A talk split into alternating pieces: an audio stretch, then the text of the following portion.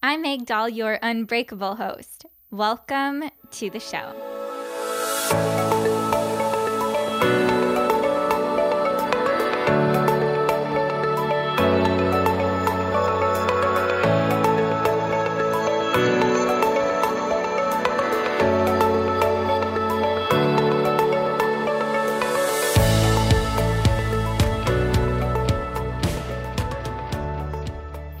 Hey guys, and welcome back to a brand new episode of the Unbreakable You podcast.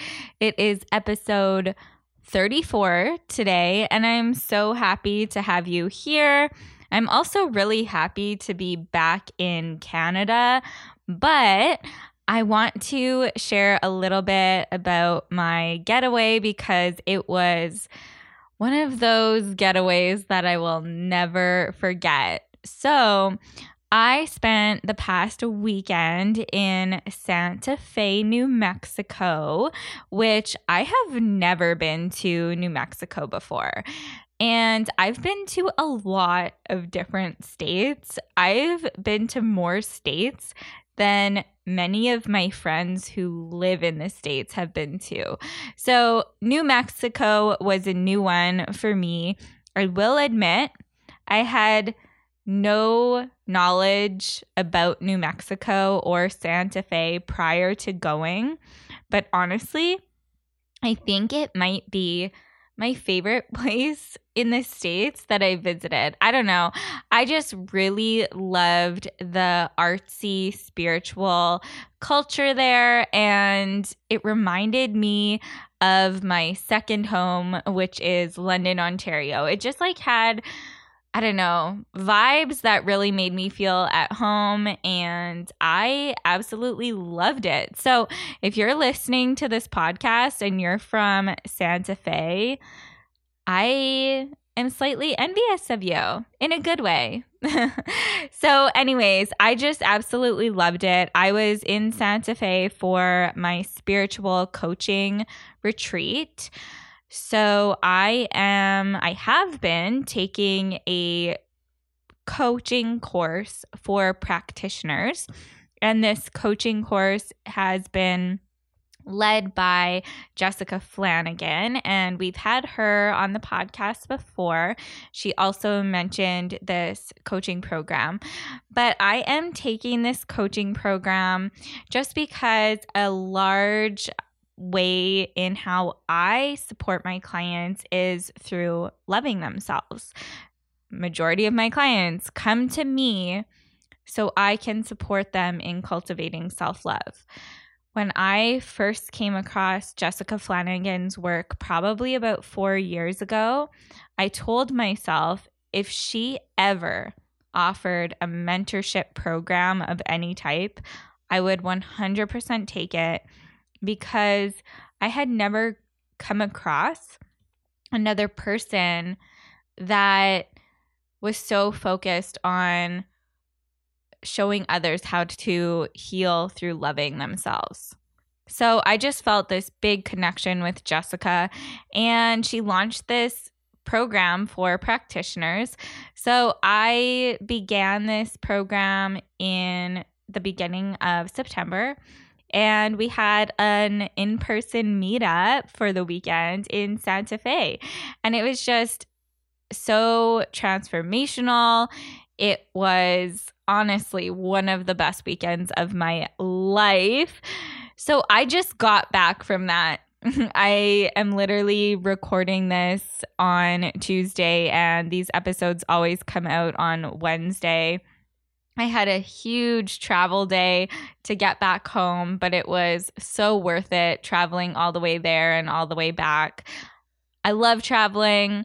I was exhausted by the time I got home, but like I said, it was an absolutely life-changing weekend. So yeah, I am kind of riding on a high from all of that and getting into my routine again, just feeling back to normal a little again. I don't know, just kind of feeling wiped out this week. And I'm sure that I will feel like that for a couple of days, but I'm just leaning into it, just listening to my body, giving myself a lot of compassion, a lot of love.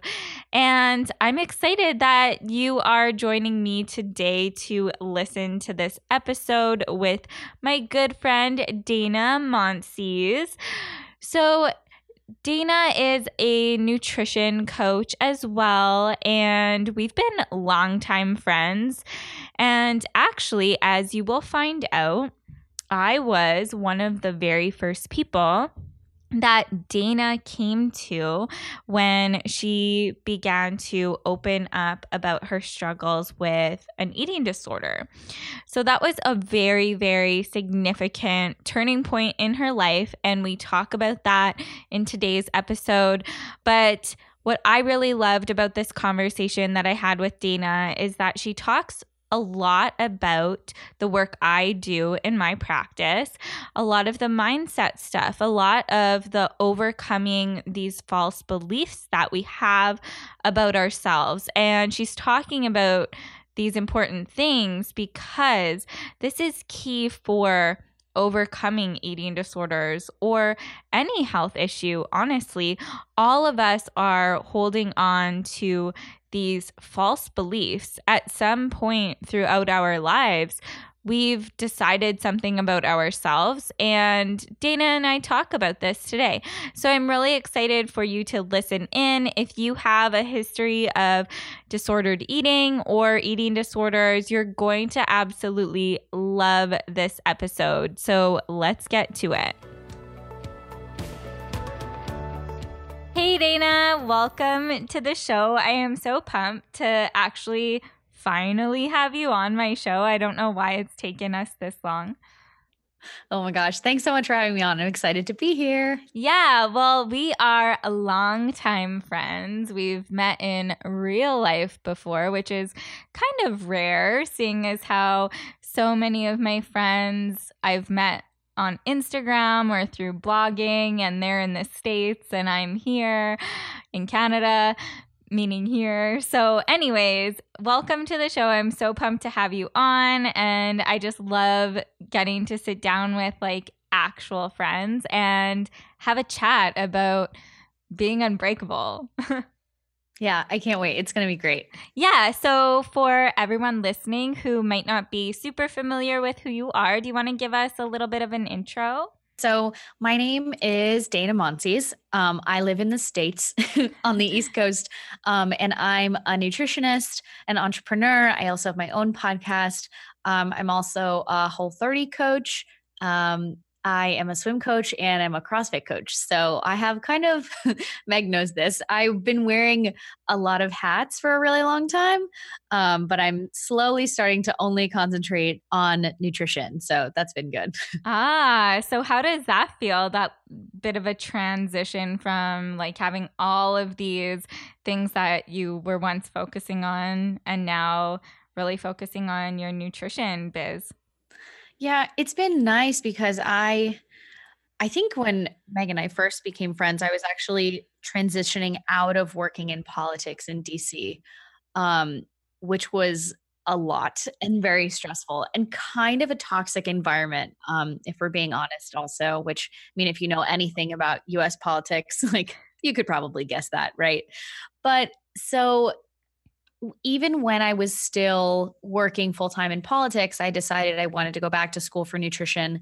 And so then after I quit my full-time job and was really sick, and that was the reason that I had to quit, I was kind of in this process of recovery from being really sick and also having adrenal stuff going on, having all sorts of hormonal issues, and also recovering from an eating disorder. And it was just, it was a lot. And even when I was in this process of recovery and like trying to find my own voice and where I wanted to fit into this like nutrition community, because I knew that's what I wanted to do, I was still taking all these different part-time jobs. Like I was a swim coach, and that's been like a big part of my life because I swam and was an athlete my whole life growing up. And I was still in school while I was doing that. And then I was working in a clinic while I was in school. And then after school, I was doing an internship and getting my licensure and everything.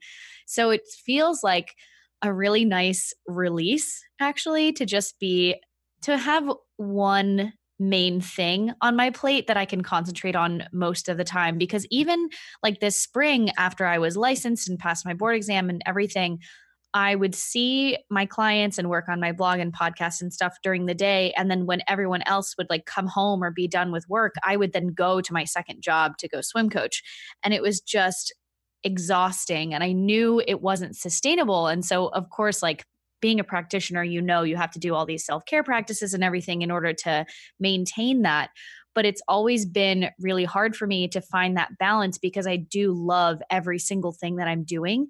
And it's really hard for me to not put 100% into everything. So I think that was a big adjustment period, learning that I couldn't put 100% into everything. And that's when I finally realized, okay, I need to pull back on a lot of these things that I'm doing, because if I want to be in 100% on my business and 100% in with my clients, I can't be devoting a bunch of my energy and time and resources for like 4 or 5 hours every day, like swim coaching, even though I love the kids, you know? So it's been nice. It hasn't really started to sink in yet, because I was just telling Meg before we started recording, but I'm in the middle of like a 2-week move right now. So my old lease was up, and then I have like 2 weeks in between when my new lease doesn't start yet in my new place. So I had to move back in with my parents for 2 weeks, and I just feel very discombobulated. So hopefully that'll clear up soon. Oh, I'm sure. And it sounds like you're focusing on the right things. And I'm just like so excited to see what all happens for you, because I know when we focus on like 10 different things, it's really hard to give the one thing that we really do want to put our 100% into, right? Like that's so difficult to actually do. So I'm excited to see what happens for you, but can we like rewind a little bit? I know you mentioned being sick several years ago, and then you also brought up like some adrenal stuff, hormone stuff, and even an eating disorder. So would you mind going into a little bit more detail for us? Yeah. So, growing up, like I never ate very well. I always joke around with my parents that like I never really ate a vegetable until college, unless you count like corn and carrots with like hidden Valley Ranch dressing, right? I was not a healthy kid. But it wasn't until college that I started having a lot of like stomach issues, and not even necessarily digestive issues yet, which would come later.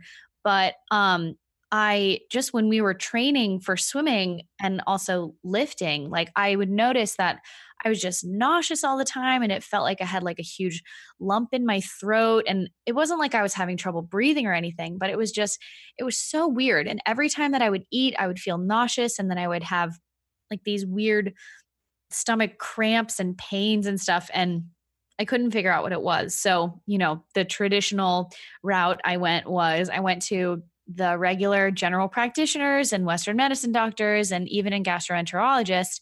And they basically just told me, oh, you have some inflammation going on, so we're going to put you on antacids and an anti-inflammatory and all this stuff, which ended up making things worse in the long run.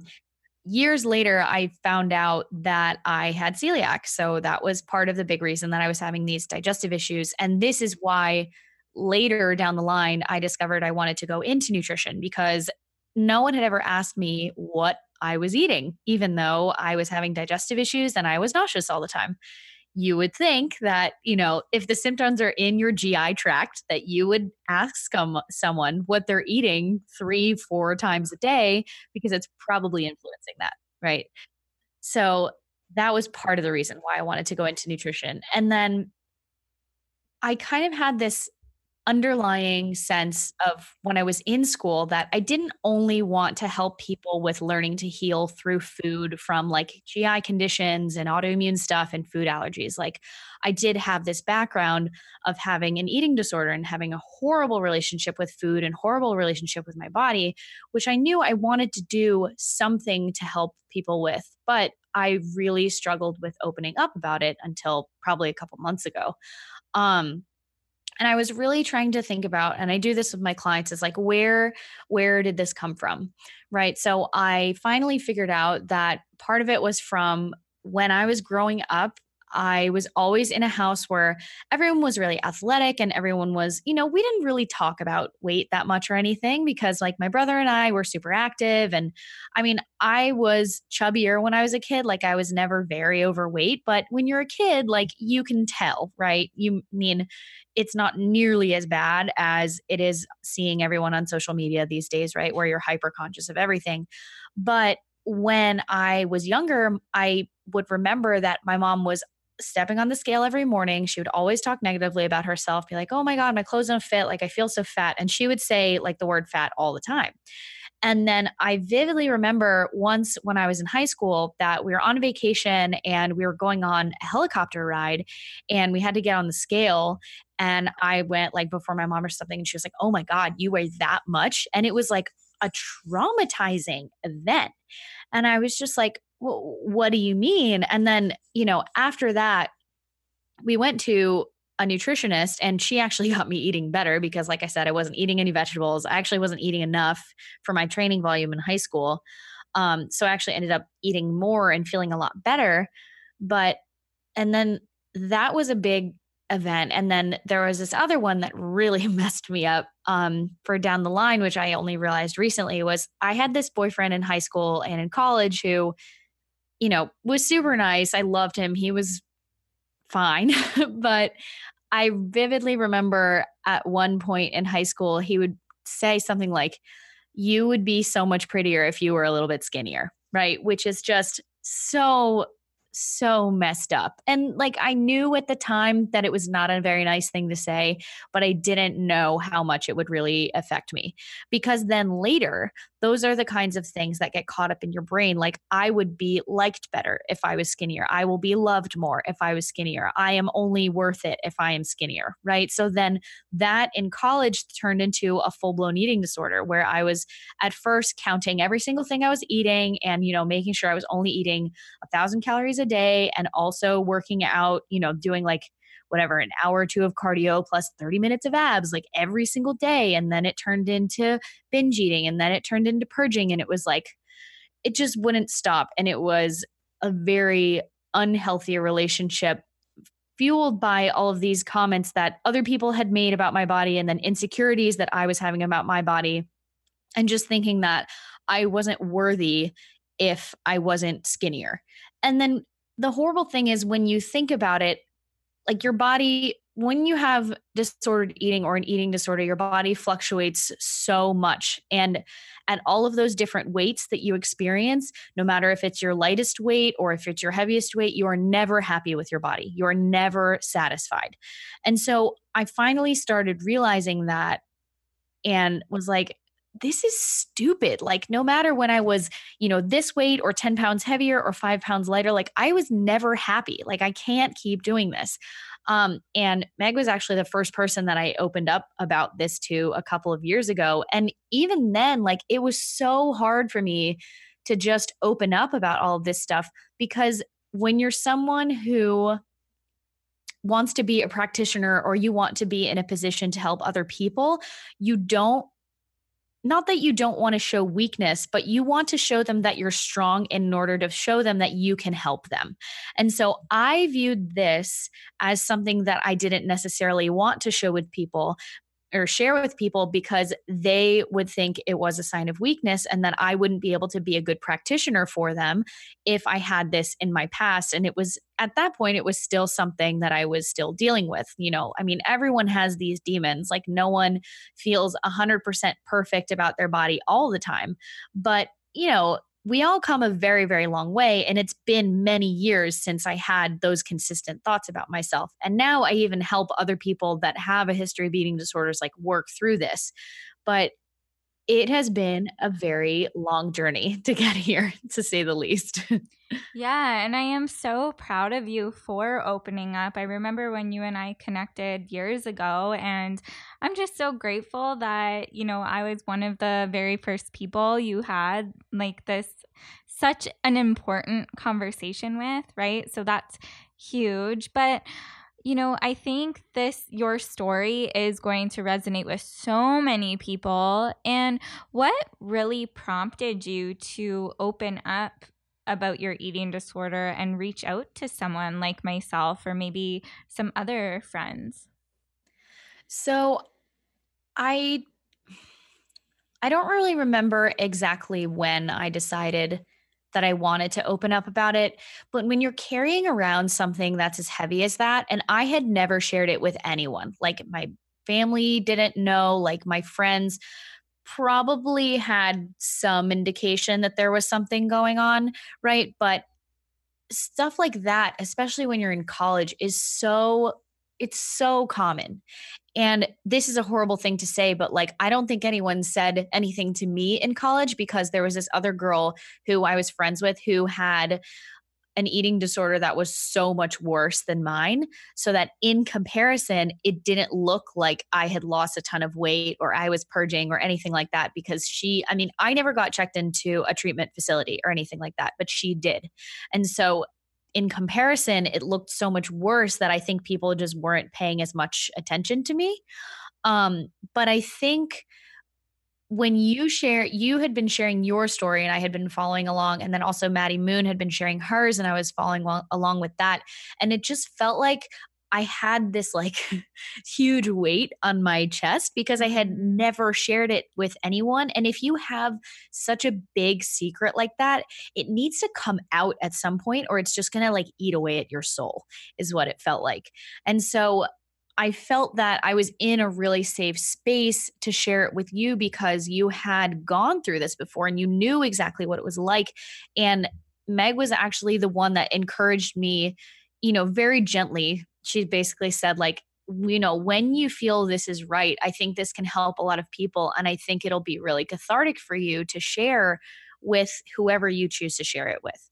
And so I carried that around for a while. And for the next couple of years, I would share, you know, general parts of my story. I would say I had disordered eating, and I would say I had a messed up relationship with food in my body, but I never said I had an eating disorder until probably this time last year. Yeah, maybe like a year ago.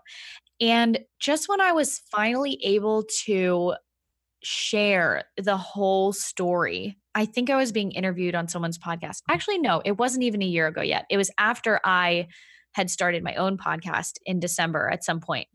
One of our friends, Christina Rice, was interviewing me. And I just beforehand, I was like, I have no idea what she's going to ask me about, but I just felt again in a very safe space. And I was like, I just need to tell the whole story from start to finish, from when I realized that I was having a really bad influence in my own house, from hearing my mom talk negatively about herself all the time, which not that she still does to this day. It's gotten a lot better after years and years of me talking to her about this. But it was a really, like, probably 20 years of me hearing that, right? And that does a number on kids. And so a lot of the work that I do now, that I've been able to do, that is that people have, since I've opened up, people have now been able to open up to me about their stories. And now I'm able to help them, but only because I was able to be vulnerable, which is something that I have always struggled with pretty much my whole life, because I have trouble letting people in, because I think they're going to hurt me if they realize, you know, and I guess, this big secret that I had in my past or whatever it is, you know, it's just, I have a really hard time, and not so much females, it's mostly men. Like, I have a hard time trusting people or sharing a lot with people. And I put these walls up, and this is something that I'm still working on today, you know, and this is probably why it took me so long to share this story, even after I was recovered and fine for, you know, a couple of years, and I hadn't purged or binged in years, but it was just like this demon that I had. And I didn't feel that I could really share it with the public or like out in the open. And even now when I hear, you know, a lot of my friends will listen to a couple of the podcast episodes where I've talked about my whole history, and some of my closest friends will say, like, I had no idea that this was going on. And I still get uncomfortable when they tell me that, because it's like, they've now heard me speak for an hour about how I used to have an eating disorder and treat myself like absolute crap, and they never knew it. And I feel bad because I know they feel bad because they didn't know what was going on, but they only didn't know because I refused to let them in. So it's this crazy vicious cycle. And again, it's still something that I continue to work on. Yeah. And I'm so proud of you. And I have so much to say, honestly. First of all, when you first shared your story from start to finish, how did that feel? I definitely had what Brene Brown calls a vulnerability hangover. Yeah. So at first it felt really, really good. I was like, oh my God, like finally I can share this. And actually, I think part of the reason I was able to do it was because I was sharing it on someone else's podcast, and it wasn't entirely all of my audience. But then at the same time, I was like, oh my God, I just introduced myself to however many thousand people and like shared my entire story. And I was like, oh my God, did I do the right thing? Like, I don't know how this is going to go. Like, people are going to hear this and they're going to know the whole thing. And then eventually when the episode came out and people started reaching out to me and saying, I connected with you on so many levels about this. I mean, you realize whether you're opening up about an eating disorder, or I actually just did a podcast with my friend Kate a couple of weeks ago about her struggles with general anxiety disorder. And she'd never opened up about it to anyone either. And she said she experienced the same thing. It's like vulnerability hangover, terror, and then realizing, okay, it's going to be fine. Then people start reaching out to you and saying, thank you for sharing your story. You know, I never would have known. I really want to work with you because I've also struggled with this kind of stuff. And there's another point here which is to say, like, we never share these things out of a place of trying to gain something, right? I don't think that anyone would ever share that they had an eating disorder in order to like get more clients, you know? Right. But I think maybe there are some other situations where people try and play the vulnerability card, like, oh, this is something that I've gone through, just in order, I don't want to say to make personal gain, but you know what I mean? Like, this is never something that I would have done just because I wanted to enhance my business. This is something that, I mean, I definitely did it for selfish reasons at first, because I was like, I need to get these demons like off my chest, right? And it felt so much better. And then that allowed me to connect with so many people that were struggling with the same things. And that's when I realized after that, oh my gosh, like, this is something that I would love to work with people on, because when you have that unique experience of going through the exact same thing that your clients have gone through, it connects you with them on such a deeper level. And it makes it so much easier and so much more impactful to make real change for these people, because you really know what they've gone through. Oh, I couldn't agree anymore, except for the fact that I wouldn't say it's selfish at all. I think all of us reach like a point where we've been like stuffing something inside of us, whether it is like an eating disorder that only we know about and no one on the outside knows, like not our family or our friends, or just like anything, even like you said, your friend with the anxiety disorder, right? So no matter what it is, if we are like stuffing something inside of us and holding it in, I think all of us are going to come to a point where we just kind of like can't hold it in anymore. And then hopefully we all enter a space where we do feel safe. And for you, it was that day chatting with Christina. And I mean, you and I had a really great conversation years ago. But yeah, I think we all come to a point where we just have to share our story. And I think that's so important. And there's a huge lesson in all of this, because just going back to what you said, Dana, about, you know, feeling as though you have to be like all put together as a practitioner to be seen as like someone that clients want to work with, right? But I think the huge lesson here is people want to work with you because they feel that connection to you, right? And I know for me, my favorite clients to work with are my clients that struggle with eating disorders or disordered relationships with food and their body, any mental health issue. And I like that just gives me more of a reason to like share my story. And just like thinking back, and I would love to hear this from you, because I'm not sure what health professionals like you worked with over the time that you were recovering and, you know, gaining your health back. But every single time that I worked with, you know, a therapist or a dietitian or something, if I knew that they specialized in eating disorder recovery, or if I knew that was like part of their history, I was so much more drawn to them, right? And obviously now you and I are seeing that in our lives too. Yeah. So I actually didn't ever get to work with someone who just specialized in eating disorders, but I actually still work with her, a naturopath who basically became not only my doctor, but also my nutritionist and basically like my therapist as well.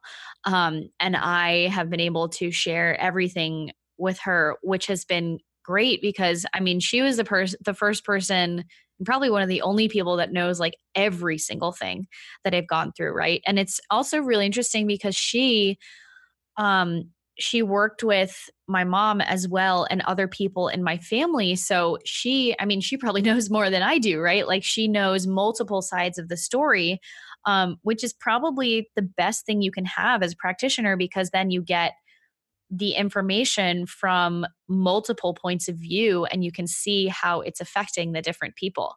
But yeah, I mean, definitely I don't think I ever worked with someone who specialized in eating disorders, because at first I didn't admit that it was an eating disorder and I wasn't seeking that out. And then by the time that I was ready to talk about it, I was already so far removed from that situation and had kind of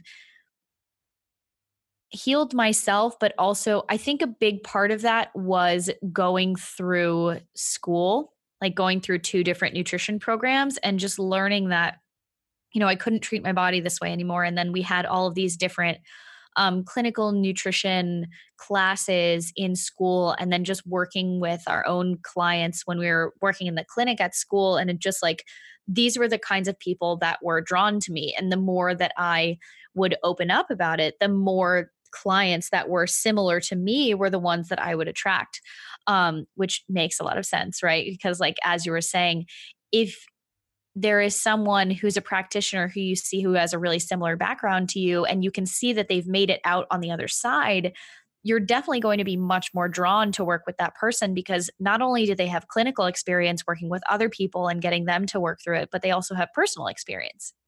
Mm-hmm. Yeah, that's huge. So I have a couple questions. Let's go back to how your mom spoke about fat growing up and that comment she made to you when you stepped on the scale, and also your ex-boyfriend who made that, let's be clear, not current boyfriend. No.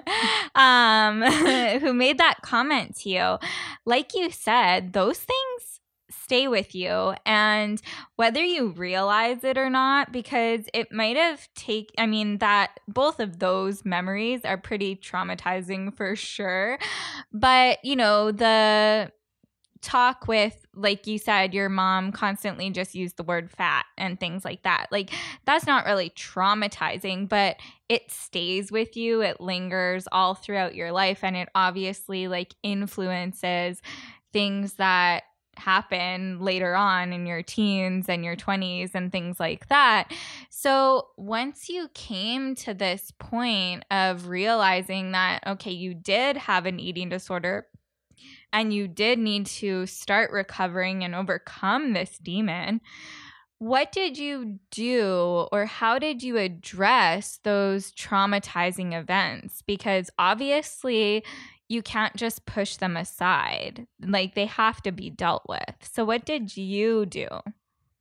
Yeah. So I started doing a lot of things, like reading books and listening to podcasts by, like, Heather Waxman, who is both of our friends, who wrote Body Peace and, intuitive eating and all of these things. And just, I was really seeking out other people's experiences of how to kind of overcome these demons and to talk more positively about your own body, and making sure that there's also no verbiage in your head of thinking or speaking about other people in a negative way.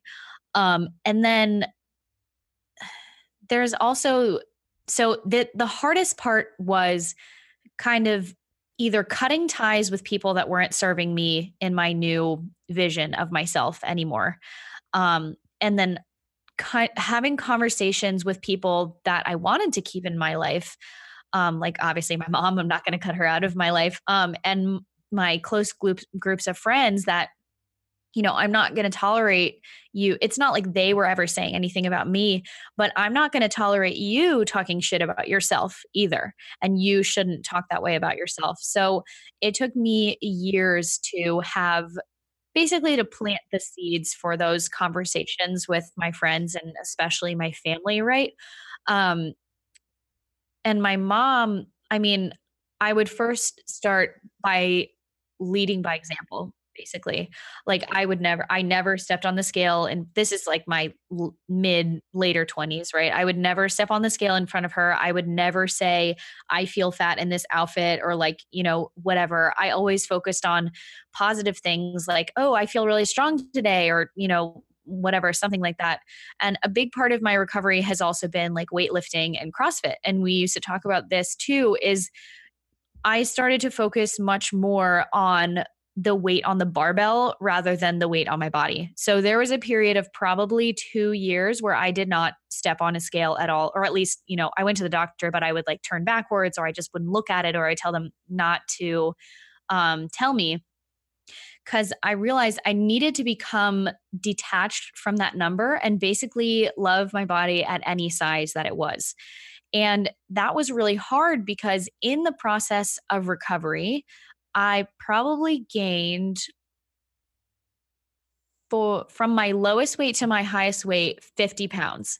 And it was really hard. The thing that made it easier was I was not weighing myself. So I didn't have those demons in the back of my head. Because when you have a history of an eating disorder, like, you do want to rely on the scale, or some people are obsessed with their body fat percentage from a DEXA scan or whatever it is. And so looking at pictures of my old self, I had to stop doing, right? Because I was so much thinner, and now I can say sickly looking, right? But when I was in the process of recovery, I refused to weigh myself. I stopped looking at old pictures of myself. I stopped talking negatively about myself. I did a lot of positive affirmations. I focused more on what my body was capable of rather than the way that it looked or the shape that it was or whatever.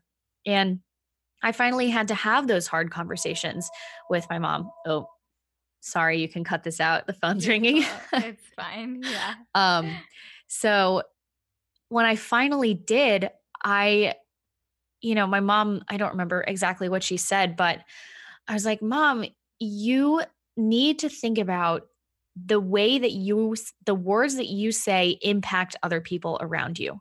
So if you feel that you are, you know, particularly heavy, or if you feel like fat or anything, first of all, you should never say that about yourself, no matter what you do, because you're just making yourself feel crappy. and you're promoting this like dichotomous relationship with your body. Like I had a good day or like I had a bad day. And then it's the same thing when I work with clients of putting these labels on foods, you know, these are good foods and these are bad foods. How about foods that make you feel great and foods that maybe don't make you feel so great, you know, changing the verbiage there.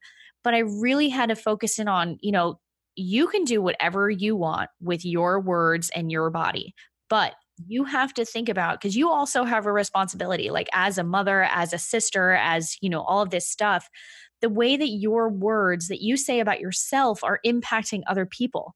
Because as soon as you say, oh, I feel fat today, everyone else in the room, even if they are skinnier than you, if they are more muscular than you, if they are more overweight than you, whatever it is, they are all automatically looking at themselves and being like, oh my God, if she thinks that, like, what must I think? And I had friends like this. Like I had friends who, you know, were really tall and really skinny, and they would just be like, oh my God, I feel so fat today. And I would be like, girl, like if you're saying that, I know you're not meaning this to be projecting on other people, but if you say that, and then there's like a normal sized human like me and other people in the room, they're all automatically thinking they are fat, even though you're talking about yourself. Mm-hmm. Right. So that was definitely one of the hardest conversations that I've had to have with anyone ever. And it didn't stop just after one time, you know, I mean, these are things that you have to say and reinforce over and over and over again, by leading by example. And then, you know, there's always this joke in my family that like my mom's side have like really big butts, and we've kind of changed it into like really strong butts, right? Instead of it being like a negative thing, which like is kind of funny because, you know, we all played volleyball. We're all shorter. We're much more of a like gymnastics build to give people like a visual rather than like a very tall, slim volleyball player build. Right. So like makes sense. Like we're all very strong and very good at squats and everything. So you could assume like more developed glutes and stuff, but it's not funny when someone's like, oh my God, like you might split your pants because your ass is so big, you know, like that's not funny, even though it's meant to be a joke. And even if it is meant to be a joke, if someone is remotely the smallest bit self-conscious, that can spiral into something like what happened to me, you know? So just having those really hard conversations, and like, obviously I didn't talk to my ex-boyfriend at all about it because he's been out of my life for so long. Right. He also ended up turning into, like a physique or whatever bodybuilder or something. So like, you can tell I wasn't the right person because he was so obsessed with his own aesthetics and everything that clearly no matter what I did, it wasn't going to be good enough for him. So I'm like glad to be shot of him, but you know. Yeah. No, thank you so much for sharing all of that with us. And how did your mom respond? Because I think a lot of our listeners today, they are going to have like those conversations with some really important people in their lives. And I mean, having that conversation with your mom is huge. So how did it go? Like you told us kind of how you approached her, but how did it end up? So it ended up well now, but I can say that, you know, a couple of years later. It probably was a pretty traumatizing conversation for her. And I don't know how she internalized it, right? Because we never had the, well, how does this conversation make you feel conversation, right? But I mean, it's really hard to have those conversations because you need to have that conversation for your sake and for their sake. But at the same time, you don't want to put all of the blame for what happened to you on that person. So It's a very delicate, carefully crafted situation, right? Because I didn't want her to think that she and what she said when I was a kid was the reason that I developed an eating disorder, right? And I even kept that verbiage like out of the entire conversation. But I think she definitely internalized it partially that way, that, I mean, she could tell that I had been struggling with my weight and body image and stuff for years, you know, since I was a little kid, like all the way through my 20s. I mean, your family is always the one that sees like the weight fluctuations all the time, right? So, I mean, we just had to have the conversation where you know, if someone has lost weight, you don't be like, oh my God, like you look so good. Did you lose weight? Or like if someone gains weight, it's like, oh my God, what happened? Like, did you let yourself go? You know? So none of that verbiage is in our house anymore, or my parents' house, or, and like my brother was always very good about it and everything. But it's interesting to see because, so my mom has a twin sister and they actually live really close to my parents. And I have two cousins that are both girls. And you can tell that there is a huge difference in kind of the atmosphere and the vibe of the house when we're all home. Cause like my side of the family, we never talk about any of that stuff in like a negative way or anything. And like, I'm obviously not focused on weight loss or anything. Like my mom is, but not as like an everyday occurrence thing. And this is still something that she struggles with, you know, and I think most moms struggle this with, where it's like they weigh themselves before they go on vacation. Then they weigh themselves when they come back from vacation. They're like, oh my God, I gained 5 pounds. Like I need to lose it all. But now when my mom comes back, she's like, well, I kind of know what happened. Like I don't really drink that much normally. And I did some on vacation and I'm eating things that I, you know, don't normally eat. So if I just go back to eating normally, like I'll be fine. Like, wow, it's taken me 20 years to get you here. Whereas on the other side of things with my aunt and her daughters, they are so focused on weight loss all the time and, you know, chronically under eating and over exercising. And there's the good and bad foods lists. And I did good today and I did bad today. And I mean, I can tell that it's worked for me and my mom just because there's such a difference between her and even her twin sister and her daughters. But yeah, it was not easy at all. No. Well, I am so proud of you for having that conversation with your mom, because I think when it comes to someone that close to us, it's very difficult to have those difficult conversations. But I think just what you and I are talking about today is so important, because not only do we need to have those difficult conversations to help us move through our struggles, but it's also, you know, having those difficult conversations to help that person be a better person. And so that, you know, no one else around them is negatively affected, like you said, too. That's huge. So I have another question. You started studying nutrition kind of around the same time that you had an eating disorder, right? So, I mean, a lot of people think that studying nutrition can be like a negative thing or triggering thing, but it almost seemed to help you with your recovery, correct? Yeah, definitely.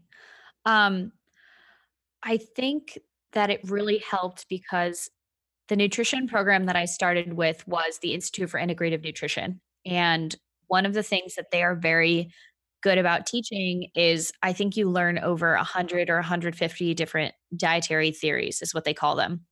And they also talk about bioindividuality, of how, you know, no one diet is best for everyone, and how you, no matter who you're working with and no matter what food plan works best for them, they need to be nourishing their body with whole, real foods. And then there was this whole concept of what they call primary foods, which is in order to be healthy, you need to not only work on your nutrition and your sleep and your exercise, but also your relationships, your social life, your stress, your all of these things.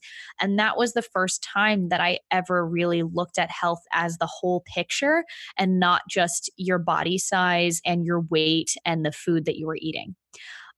So that helped a lot. And then when I did my master's program, it was much more focused on, at the beginning, like the organic chemistry and anatomy and physiology of nutrition and all of that. So it was very sciencey. But then when you get into the more clinical skills things, it helped having this background of being very empathetic and learning that people have different kinds of struggles, because if you don't meet someone where they are, you're not going to be able to help them. And I think a big problem for a lot of dietitians and nutritionists is that, especially when you first get out of school, you kind of have a couple of different templates that you know will work for people, but they only work for certain people. So for example, if you get someone that comes to you and you have, you know, that doing a Whole30 works great for people, or you know that doing paleo or vegan or whatever it is, or even keto works really well for people. But if you try to use that same template for everyone, it's not going to work because it's just a blueprint. And so I think the beauty and where I was coming from was realizing that there are people with all different kinds of issues. And no matter what nutrition program you give them, sometimes no matter what it is, sometimes it's just not going to work because either they're not ready for it, or if they have a history of an eating disorder, you need to do a lot of the mental and emotional work before you can make any nutrition challenges with, or nutrition changes with them. But yeah, I mean, being in school was also very therapeutic for me because I got to meet people who had a similar background, and then we were able to talk about it. And I was able to start to open up about it because, you know, even if there wasn't someone who I was interviewing for a health history who had an eating disorder, like they probably had anxiety or depression or, you know, something else that was going on that was nutritionally related.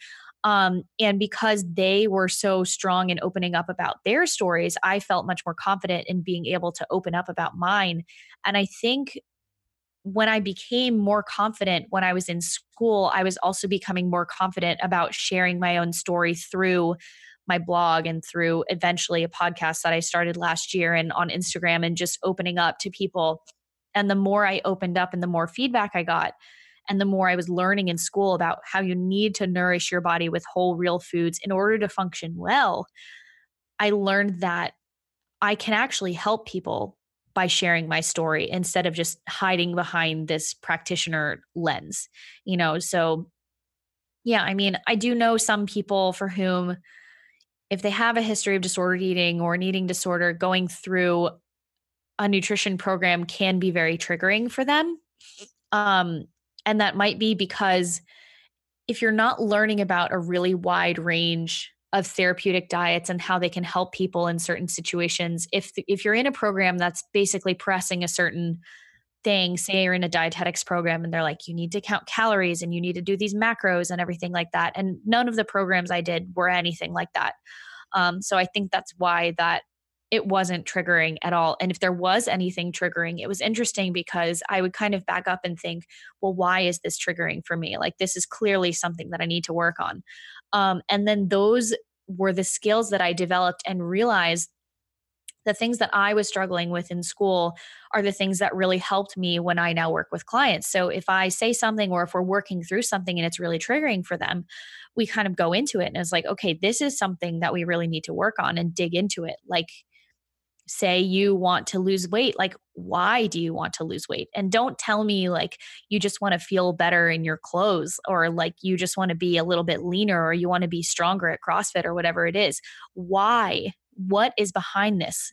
You know, and it's funny because I've said this a couple of times on my podcast, and I don't completely agree with this statement, but Rob Wolf, I was listening to him get interviewed on a podcast, and he said, you don't have a messed up relationship with food. Who told you that they didn't love you? And then that made you think, I need to be more worthy, or I need to be more loved by being skinnier, or something like that, which is exactly the experience that I had. Right. And I do believe that people can have a messed up relationship with food and a messed up relationship with their bodies, because I definitely did. But then the work is, where did that come from? Because until you figure out where that came from, what it is, and how you can work through it, you're never going to achieve true food and body freedom. Oh my gosh, I cannot agree more. I know we've had this conversation on my podcast too a lot, but you know, it's your issues with food are never really about food, right? And like you shared with us, yours went way back to your childhood and when you had that boyfriend. So yeah, honestly, Dana, thank you so much for opening up about your eating disorder and just like sharing your knowledge with us, because this is just such a necessary conversation and is going to help so many people. And I could just like keep talking to you forever. As we said, it's been such a long time since we caught up, but if people want to follow you, where can they find you, hun? So my blog and pretty much everywhere is Real Food with Dana, all spelled out. So that's my blog. You can find my nutrition services there. On Instagram, I'm Real Food with Dana, and Facebook. And then my podcast is Real Talk with Dana. Awesome, babe. And then the one question I ask all of my guests is, what does it mean to you to be unbreakable? To be unbreakable means being strong enough to open up about your struggles with other people so that they can connect with you on a whole different level. I love that. Haven't gotten that answer yet. I love that question because they're all different, but that was definitely a very different one. So thank you so much, Dana, and you'll be on again for sure. Thanks. Yay, can't wait. Thanks for having me.